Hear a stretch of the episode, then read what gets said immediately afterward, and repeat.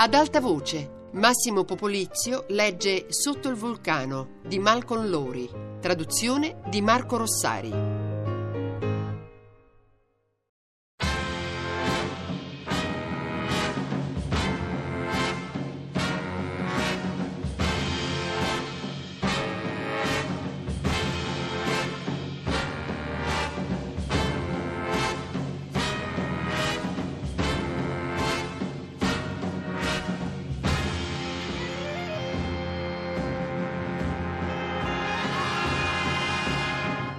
Catene montuose tagliano la Repubblica all'incirca da nord a sud, formando nel mezzo una serie di vallate e altopiani. Affacciata su una di queste vallate, sovrastata da due vulcani, sorge, a 2000 metri sopra il livello del mare, la città di Huanacuac. Si trova parecchio più a sud del tropico del Cancro, per l'esattezza sul diciannovesimo parallelo, più o meno alla stessa latitudine delle isole Revillagigedo, a ovest dell'Oceano Pacifico o ancora più a ovest dell'estrema punta meridionale delle Hawaii, o ancora verso est del porto di Tsukok, lungo la costa atlantica dello Yucatan, vicino al confine con l'Honduras britannico, oppure andando ancora più a est della città di Jigernach, in India, sul golfo del Bengala. Le mura della città, che è stata edificata in cima a un colle, sono imponenti le vie le stradine tortuose e sconnesse formano una serie di percorsi serpeggianti.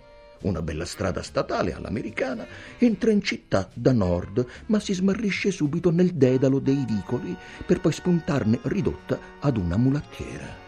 A Guanajuato ci sono 18 chiese e 57 cantinas.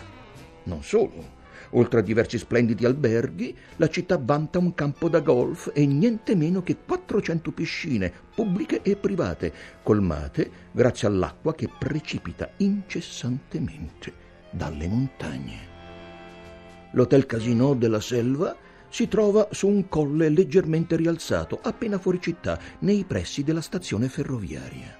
È stato costruito in posizione piuttosto arretrata rispetto alla strada principale ed è circondato da giardini e terrazze, da cui si gode di un panorama mozzafiato in ogni direzione.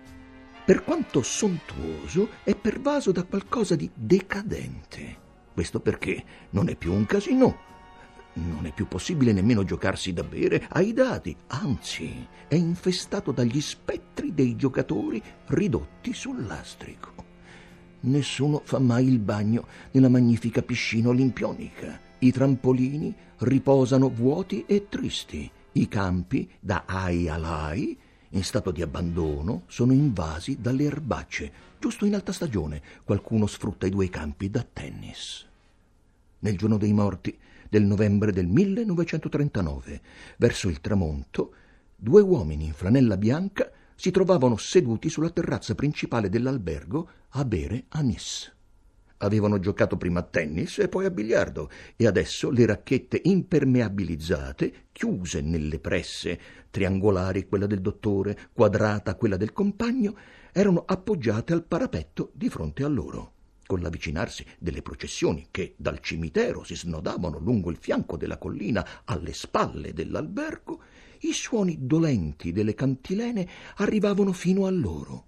I due uomini si voltarono a contemplare i cortei funebri un po' troppo tardi perché fossero visibili alla malinconica luce dei ceri che volteggiavano in mezzo ai covoni lontani.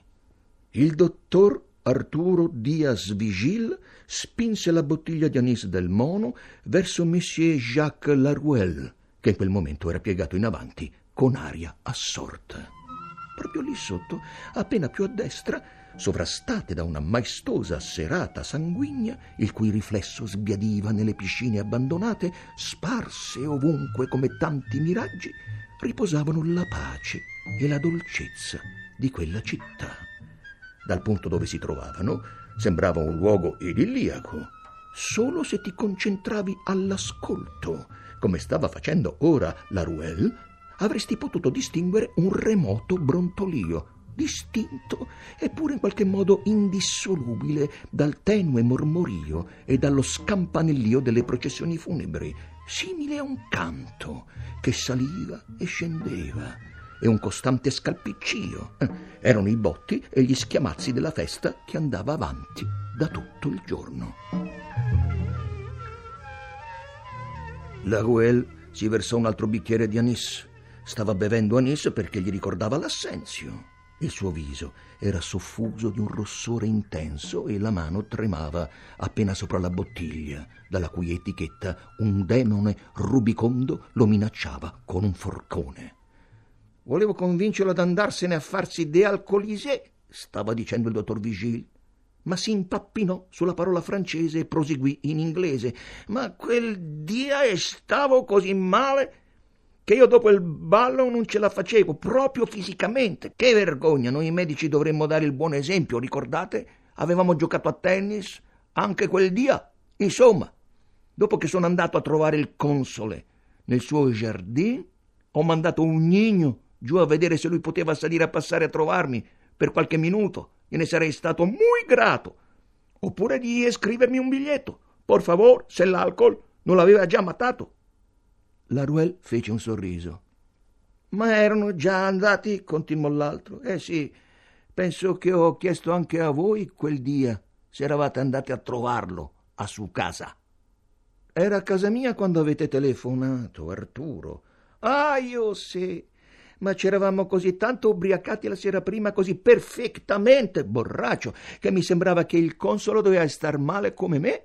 Il dottor Vigil scrollò il capo il male non si trova solo nel corpo, ma anche in quella parte che un tempo si chiamava anima. Pobricito, il nostro amico, spende tutti i suoi veri sulla terra in una tragedia dopo l'altra. Laruel vuotò il bicchiere, si alzò e si avvicinò al parapetto e dopo aver appoggiato una mano su una racchetta e una sull'altra, rimirò il panorama lì sotto e tutto intorno i campi di Ayalai abbandonati, con i bastioni invasi dalle erbacce, i campi da tennis desolati, la fontana, abbastanza vicina, al centro del viale dell'albergo, dove un coltivatore di cactus aveva legato le redini del cavallo per abbeverarsi. Lì sotto, due americani, un ragazzo e una ragazza, avevano iniziato una tardiva partita di ping-pong sulla veranda della dépendance. Ciò che era successo un anno prima, quello stesso giorno, sembrava già appartenere ad un'altra epoca. Si sarebbe detto che gli orrori del presente l'avrebbero ingoiato come una goccia d'acqua, e invece non era così. Per quanto la tragedia fosse sul punto di diventare irreale e insensata, ti sembrava di avere ancora il permesso di ricordare i tempi in cui una vita individuale aveva un valore e non era solo un refuso in un comunicato. La Ruel si accese una sigaretta. Sulla sinistra, lontani, a nord-est, oltre la valle e le colline terrazzate, ai piedi della Sierra Madre orientale, i due vulcani, Popocatépetl e Ixtaxitutol, si stagliavano nitidi e maestosi nella luce del tramonto. Più vicino, a una decina di chilometri, collocato più in basso rispetto alla valle principale, si intravedeva il paese di Tomalin, seminascosto dietro una foresta da cui saliva un sottile filo azzurro di fumo illecito. Qualcuno che bruciava legna al posto del carbone. Davanti a lui, sull'altro lato della statale all'americana, si estendevano campi e frutteti attraverso i quali serpeggiava un fiume e poi la strada per l'Alcapasingo. La garrita di una prigione spuntava dal bosco tra il fiume e la strada che sfumava ancora più in là, dove le colline purpuree di un paradiso alla Doré digradavano in lontananza. In città le luci dell'unico cinema di Quanaquac, costruito su un pendio e quindi facilmente riconoscibile, si accesero di colpo, sfarfallarono una volta e rimasero accese. Non se puede vivir sin amar, disse la Ruel, come aveva tracciato sulla mia casa quelli stupido. Avanti, amico, levatevelo dalla testa, disse il dottor Vigil alle sue spalle. Ma, ombre, Yvonne era tornata. È questo che non capirò mai. Era tornata da lui. Larwell si riaccomodò al tavolo e si versò un bicchiere d'acqua minerale di Tehuacan. Poi disse: Saluti pesetas. I tempo para gastarlas, rispose pensoso l'amico. Laruel osservò il dottore allungarsi sulla sedia a sdraio e sbadigliare. Quel bruno, imperturbabile viso messicano, bello, assurdamente bello, gli occhi bruni, affettuosi, perfino innocenti, simili agli occhi di quei meravigliosi malinconici bambini oxaguegni che si vedevano a Tehuantepec, quel paradiso dove erano le donne a sgobbare, mentre gli uomini se ne stavano a sguazzare nel fiume tutto il giorno. Le piccole mani affusolate e i polsi sottili, da cui era quasi sconvolgente vedere spuntare dei neri peli ispidi. È tanto che me lo sono levato dalla testa, Arturo, disse la Ruel in inglese, staccando la sigaretta dalla bocca con quelle dita graziate e tremanti e appesantite, lo sapeva, da troppi anelli. Penso invece soprattutto. La Ruel si accorse che la sigaretta era spenta e si concesse un altro bicchiere di anis. Con permesso, il dottor Vigil tirò fuori un accendino dalla tasca a una tale velocità da far pensare che dovesse per forza essere già acceso dall'interno, che avesse estratto una fiammella da se stesso, tutto estrazione e avvicinamento in un solo movimento. Tenne la fiamma accesa per la Ruel. Ci siete mai stato alla chiesa dedicata a chi ha perso tutto? domandò a un tratto. Dove sta la Vergine di coloro che sono rimasti soli al mondo? Laruel fece segno di no. Nessuno va, solo chi è rimasto senza nessuno al mondo, disse il dottore, scandendo. Si rimise l'accendino in tasca e girando di scatto il polso controllò l'ora. Allò no, aggiunse, vamonos! e fece uno sbadiglio che era una mezza risata con una serie di dondolii del capo che sembrarono sospingere il corpo in avanti fino a ritrovarsi la testa tra le mani. Quindi si alzò e raggiunse la Ruel al parapetto, respirando a pieni polmoni. Ah, questa che è la mia ora preferita, con il sole che tramonta, quando tutti gli ombres cominciano a cantare e i perros a latrare. La Ruel scoppiò a ridere. Beh, durante quelle chiacchiere il cielo a sud si era fatto cupo e burrascoso e la processione si era dileguata. Gli avvoltoi sonnacchiosi, alti nel cielo, si lasciavano portare dal vento. Più o meno alle otto e mezzo potrei andarmene al cinema per un'oretta. Bueno, allora ci vediamo stasera al solito posto e comunque ricordate, io non ci credo che domani ve ne andate. Allungò la mano e la Ruel la strinse con trasporto affettuosamente. Cercate di venire stasera, altrimenti ricordatevi che per me la vostra buona salute è molto importante. Hasta la vista. Hasta la vista.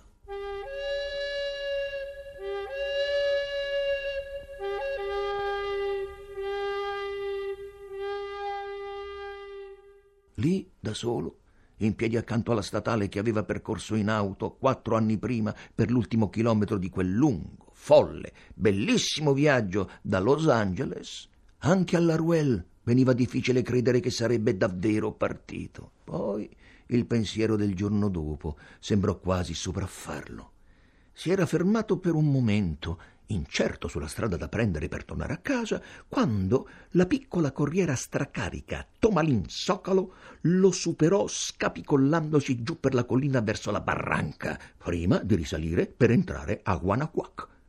Stasera la Ruel era riluttante a seguire lo stesso percorso attraverso la strada e si diresse verso la stazione. Di nuovo, benché non dovesse partire in treno, si sentì oppresso dall'idea di andarsene, dall'imminenza della partenza, mentre, saltando gli scambi come fanno i bambini, si incamminava lungo i binari a scartamento ridotto. I serbatoi di carburante sul terrapieno erboso più in là riflettevano la luce del sole calante. La banchina sonnecchiava. I binari erano sgombri, i segnali davano via libera. Ben poco lasciava intendere che un treno arrivasse mai da quelle parti, tanto meno che ne partisse. Quanaquac. Eppure, poco meno di un anno prima, quel posto era stato teatro di una separazione che Laruel non avrebbe mai dimenticato. Il fratellastro del console non gli era piaciuto fin dal loro primo incontro, quando era salito a casa sua in Caia Nicaragua insieme a Yvonne e al console stesso, ma non più, penso ora, di quanto lui non fosse piaciuto a Hugh. L'insolito abbigliamento del fratellastro non sembrava altro che la caricatura dell'affettuosa, animosa descrizione che il console aveva dato di lui. Allora, era questo il bamboccio di cui Laruel ricordava vagamente di aver sentito parlare anni prima. Nel giro di mezz'ora l'aveva già liquidato come un irresponsabile lagna, il tipico marxista da salotto, bravo a ostentare un atteggiamento estroso e romantico, ma in realtà vanitoso e imbranato mentre Hugh, che per svariate ragioni non era certo stato preparato dal console alla sua conoscenza, doveva aver scambiato la Ruel per una figura ancora più barbosa, l'esteta stagionato, lo scapolo impenitente e promiscuo dai modi untuosi e possessivi con le donne. Ad ogni modo, tre notti insonni dopo, era ormai passata un'eternità. Mm, il dolore e lo sbigottimento davanti ad una tragedia inconcepibile li aveva fatti avvicinare. Nelle ore seguite alla telefonata di Hugh da Parian, Laruel aveva capito molte cose riguardo a quel ragazzo, speranze, paure, illusioni, tormenti. Quando Hugh era partito, era stato come perdere un figlio. Incurante del completo da tennis, Laruel risalì il terrapieno Eppure aveva avuto ragione, si disse, quando si fermò a riprendere fiato in cima. Ragione da vendere, sì, quando il console era stato rinvenuto. Anche se nel frattempo la situazione grottescamente patetica era arrivata al punto in cui non c'era più, forse nella prima e unica occasione in cui ce n'era stato davvero bisogno, un console britannico a cui rivolgersi a Quanaquac aveva avuto ragione a insistere che Hugh rinunciasse agli scrupoli del caso e approfittasse in tutti i modi della curiosa riluttanza da parte della polizia a trattenerlo. A dirla tutta, sembrava proprio che non vedessero l'ora di liberarsene, laddove sarebbe parso logico fermarlo in qualità di testimone, almeno riguardo ad un aspetto di quello che adesso, col passare del tempo, si poteva quasi chiamare il caso per imbarcarsi il prima possibile sulla nave che provvidenzialmente lo attendeva a Veracruz. Larwell si girò a guardare la stazione. Hugh aveva lasciato un vuoto. Per certi versi, partendo, s'era portato via anche le sue ultime illusioni. E già, perché a 29 anni Hugh sognava ancora, perfino allora, di cambiare il mondo non c'era altro modo per dirlo, con le sue gesta, e così come Laruel, a 42, non aveva ancora abbandonato la speranza di cambiarlo con i grandi film che in un angolo della sua mente si proponeva di girare. Oggi tutti quei sogni sembravano assurdi e vanagloriosi. Dopotutto aveva girato grandi film come si facevano i grandi film in passato. E per quanto ne sapeva lui, non avevano cambiato il mondo di una virgola. Eppure, per certi versi, si era rispecchiato in Hugh. E come Hugh adesso stava andando a Veracruz. E sempre come Hugh non era certo che la nave raggiungesse il porto di destinazione. La strada attraversava i campi semiarati e costeggiati da viottoli erbosi, percorsi dai coltivatori di cactus che rincasavano dal lavoro. Era ancora una delle sue passeggiate preferite, sebbene non la percorresse da prima delle piogge. Le foglie dei cactus portavano una frescura gradevole. Gli alberi verdeggianti, trafitti dagli ultimi raggi del sole, sembravano salici piangenti agitati dal vento impetuoso che si era levato lì da poco. Un lago di luce gialla si intravedeva in lontananza ai piedi delle dolci colline a forma di pagnotte. Ma quella serata aveva preso una piega minacciosa. A sud montavano dei nuvoloni nerastri. Il sole rovesciava vetro fuso sui campi. In quel tramonto sconvolto i vulcani avevano preso un che di terrificante. La Ruel accelerò il passo con le comode e robuste scarpe da tennis che avrebbe dovuto già aver infilato nella valigia, facendo roteare la racchetta. L'aveva nuovamente attanagliato una sensazione di terrore, la sensazione, dopo tutti quegli anni, di essere ancora e perfino nel suo ultimo giorno di permanenza qui, sempre e solo un forestiero. Quattro anni, quasi cinque, e ancora si sentiva su un altro pianeta. Non che questo rendesse meno difficile andarsene, anche se di lì a poco, a Dio piacendo, avrebbe rivisto Parigi. Capirai. La guerra non gli suscitava grandi emozioni, più che altro fastidio. Una delle due parti avrebbe vinto e in entrambi i casi la vita sarebbe stata dura.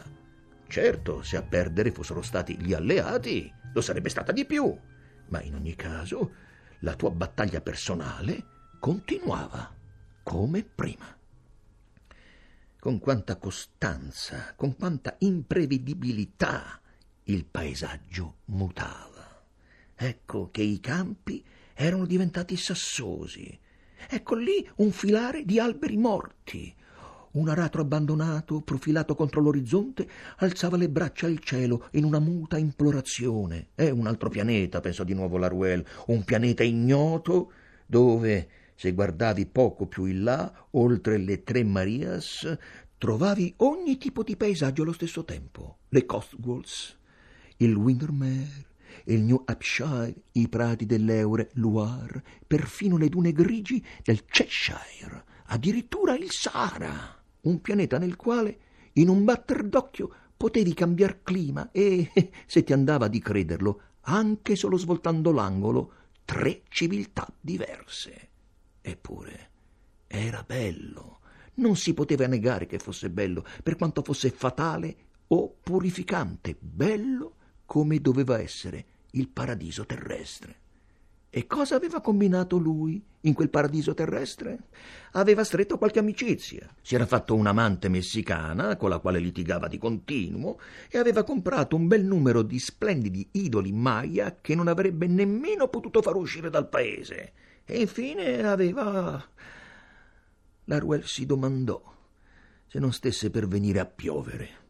Sebbene di rado, a volte in quella stagione capitava L'anno prima, per esempio, quando aveva piovuto in modo del tutto imprevisto. Quelle lì a sud non sembravano proprio nubi temporalesche. Ah, immaginò di poter fiutare la pioggia e gli passò per la testa che niente al momento gli sarebbe piaciuto tanto quanto bagnarsi, infradiciarsi fino alle ossa, continuare a camminare per quella campagna incolta con il completo bianco sempre più aderente e sempre più fradicio. Osservò le nuvole, neri destrieri veloci che si impennavano nel cielo, una cupa tempesta che scoppiava fuori stagione. Eh, così era fatto l'amore, pensò, l'amore che arrivava troppo tardi.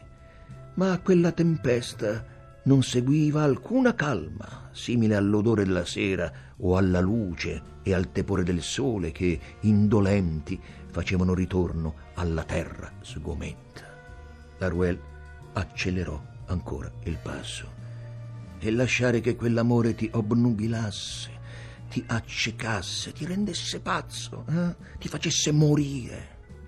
Una similitudine non poteva cambiare il tuo destino. Tonnerte die. Non spegneva la sete raccontare di che pasta era fatto l'amore che arrivava troppo tardi.